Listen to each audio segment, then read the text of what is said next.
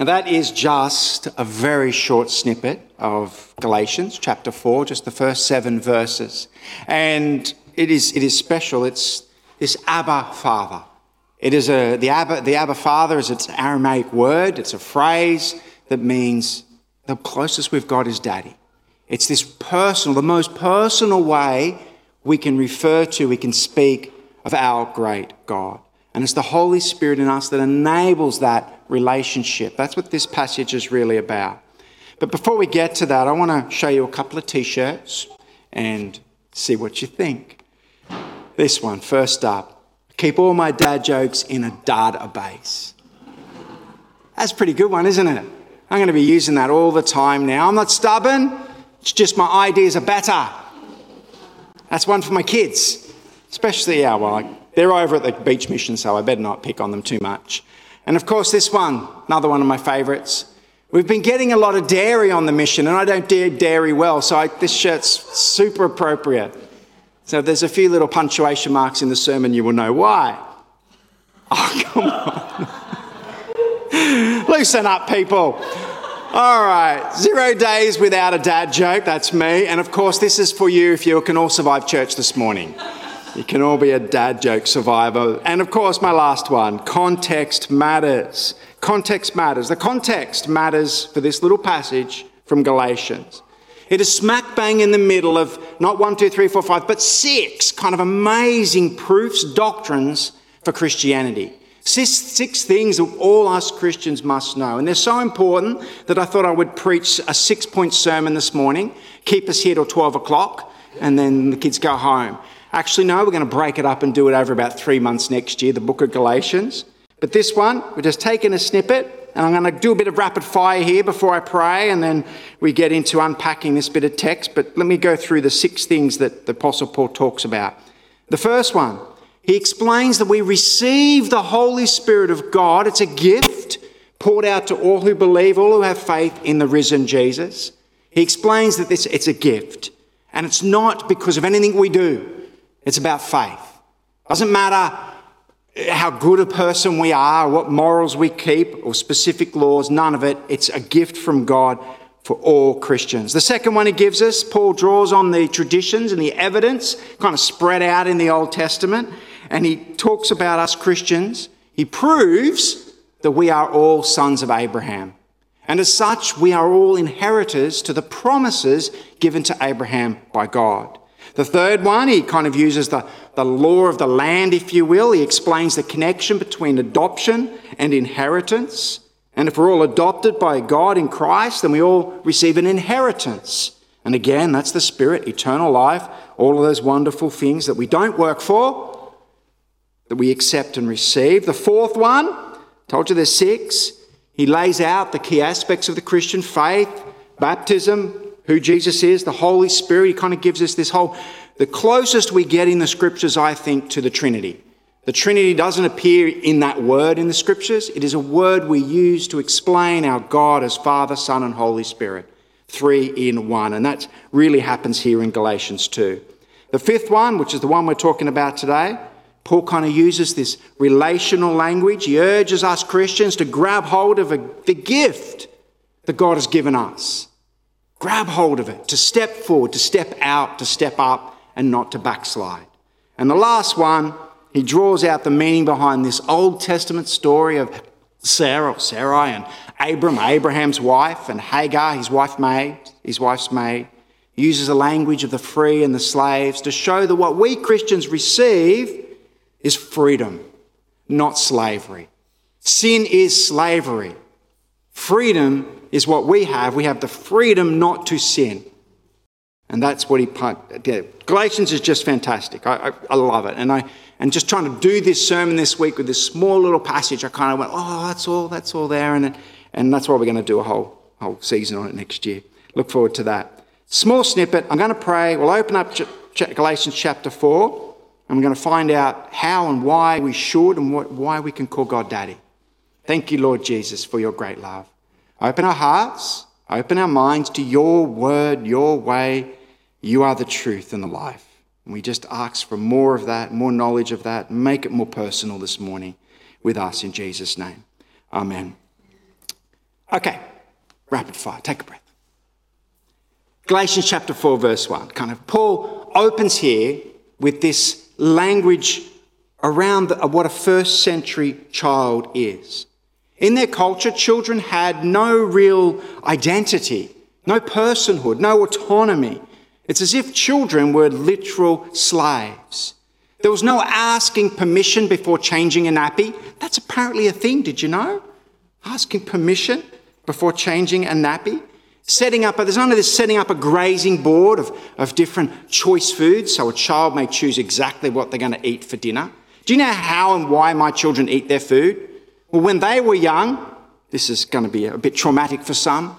If they wouldn't eat their dinner, they wouldn't get their dessert. I mean, who's done that? Well, you know what I did to up the ante? I would eat their dessert in front of them. I know. There will be therapy later. Children were slaves. They did what they were told, received what they were given, or harsh punishment would follow. So, what's important for us to know is that a child, even the firstborn male in this culture, the firstborn male, the parents' wealth was out of reach for them. That is until they became of age. Now, they came of age at a date set by the parents, set by the father. But before this time, all of the power and wealth of the parents, well, it was meaningless to them. At best, they might be able to sample a little bit of what their parents enjoyed. It's a bit like chocolate. The kids get a square, I get the block. That's how it is. When they go to bed at night, I saw this great clip on YouTube once and it, it just stuck with me. And what happens when kids go to bed and mum and dad sit on the lounge and then they've just got chocolates getting showered on them. And that's our house. We do that. Don't tell them. I can only share that one because they're not here. It's a bit like chocolate, right? Let's read Galatians 4, verse 1, and see what, where it takes us. This is Paul, Apostle Paul. What I am saying is that as long as an heir is underage, that's what I was talking about a minute ago, he is no different from a slave Although he owns the whole estate, the heir is subject to guardians and trustees until the time set by his father. So also, when we were underage, we were in slavery under the elemental spiritual forces of the world. So, like a child who was not yet come of age, the Galatians were, were previously, had previously only tasted a little bit. They got that one square of chocolate, I suppose, of the spiritual things. And actually, they were slaves to these spiritual forces. But now, as Paul will explain next, everything has changed. For the Galatians, for all people, a time has been set, a line has been drawn in the sand, and we're all to grow up. We are to grow up. An opportunity has come to take hold of the true inheritance. That time is now. Have a look at verse 4. But when the set time had come fully. God sent his son, born of a woman, born under the law. All this has happened to redeem, that you and me, those under the law, that we might receive adoption to sonship. Now, put a pin in sonship. It's not sexist, it's not exclusive. We're going to talk about that in a second. Let me come back to it. But first, Paul is saying here that Christ's birth, his death, his resurrection, it secures for all believers the full rights of a son, the firstborn son. In Christ, we, we get to grow up, and I'm shifting from you, from the Galatians to us, because we've got to remember this book was written to the Galatians, but it applies to us. These things are truths. So he's speaking Galatians, he's speaking to us. In Christ, we are no longer slaves to our old ways, to our old religions, or even the new religions for that matter. We are no longer slaves to those things. We are not to live on the spiritual scraps. You know, people often might sit on the beach or just look at God and think, oh, wow, it's wonderful. And that can be renewing. But they are spiritual scraps compared to the Holy Spirit that is for all Christians. Amen. We're no longer slaves to old religions or old ways. And when we have this Holy Spirit, God is so much bigger than a sunset than an amazing cloud formation, or as nice as those things are. In Christ, we are given new titles sons and daughters of God. We who are male and female, we are both sons. In this context, sons of God. So now we're sons. Now, this is not sexist, as I said. See, Paul is using sons here.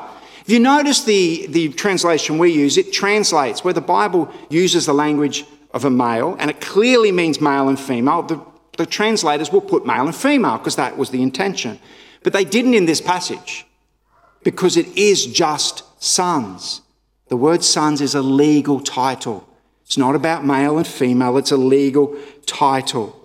Just like the oldest son in their day would have received the farm, received the inheritance, God has given this privilege to everyone, to us all. He's using the language of the patriarchy, yes, but it expresses a powerful truth that we cannot ignore. And it should not deter from this. Let me, let me explain it this way. Say for just a moment that you thought you'd been written out of your parents' will that your parents had been deceived and they didn't like you anymore, that you were not the favourite. Maybe others are getting the inheritance and you're getting nothing. You've kind of come to the conclusion your parents are mean and nasty and they don't like you very much. They don't love you. And then your parents pass away and you discover in their death this was all false. And they've left you the everything. All of it is given to you. And those who are deceiving, those who are mean, they're the ones who have been excluded, but you get the lot. You realize that your parents love you deeply. Would you not in this moment be forced to think differently about them?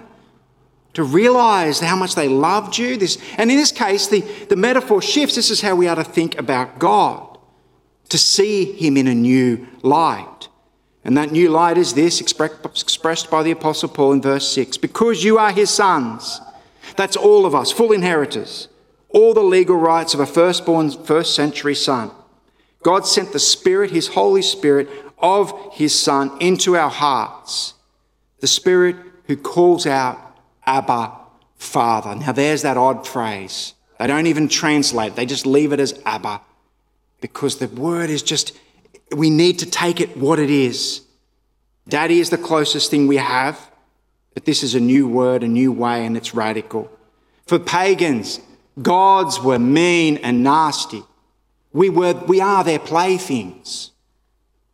To say that we can speak of God as not just Father, but as Daddy, well, it's personal, it's special, and it's radical. Please let me share another story. Now, I often joke with my family about my dad. He's, he's a bit emotionally immature, we would say. I mean, no disrespect. I love my dad very much. And, and his kind of emotional immaturity, he just doesn't have the ability to express his feelings like we new age blokes. it was largely a result of his culture and upbringing, and that's fine. But when I was about nine, my parents gave me a birthday present that was just so far out of my expectations that I was just overcome. You know, it was, it was great present. It was a radio controlled aeroplane, okay? Look, it was important to me, but it was, it was so far, and I suspect far out of their budget too. And then I just turned to dad and said, Dad, can I give you a kiss? Not even thinking twice. And he's like, Oh, okay. Bit of a stumble. So I gave him a big hug, gave him a kiss. It was very spiky, that's what I remember. I love when my kids do that. You give them a kiss and they go, Ah, it's spiky, Dad. You're sure right it is. with you because before this moment, my father was just my father. But after that day, he became my daddy. And our relationship was forever changed. More closer, more personal. Now, let me ask this question Is God your father? Yeah. But is God your daddy?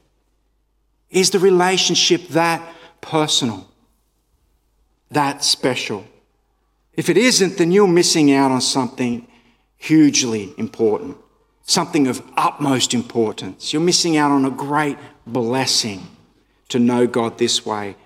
If it helps, start thinking about what God has done for you, the lengths He has gone to. Think about the cross, the forgiveness, what His mercy cost, all for you. Think about the place He is preparing for you in heaven as we speak. This is a father like no other. And against all odds, you are his son, the firstborn, entitled to it all. And he is your daddy. Have a look at Romans chapter 8, verse 15. Paul kind of flushes this out a little bit more for us. For you did not receive a spirit of slavery to fall back into fear, but you have received a spirit of adoption. When we cry, Abba, Father, it is that very spirit bearing witness with our spirit. It's like that kiss that we are children of God. Let me wrap this up with just three short things. Firstly, there is no backsliding. We have not been given a spirit of fear. When things get difficult and tough, we don't slide back into the old ways. We step forward knowing that God has got us both hands. You are a son, a daughter of God. Second thing, we not only do we get to call God daddy, but the truth is we can't help ourselves. It just comes out. We can't help ourselves when we speak of Jesus, when we speak of God. That's what's coming out. When people hear it, they're going to think, wow, that's a, a close relationship because it is. There is no closer relationship. And when we know His Spirit, when we are filled with His Spirit, we can't help but share and pour it out. I mean, that's why there are 18 people out there uh, with us as well, serving the children of Stockton so they can hear the gospel message. They just can't help themselves and spreading that good news. Third thing, God's not distant. He's not sitting on a cloud, kind of watching from far. What are they going to do next? Smite you and let you go? That's not what God's doing. He's close, He's personal. And if you're unsure for even one second about your relationship with God, and if it's not as personal as I'm trying to get across, then, then pray with me. Practically speaking, we're going to encounter Him when we read the scriptures. We're going to encounter Him when we gather. Christ says, Where two or more are gathered, I am there also. He is here right now.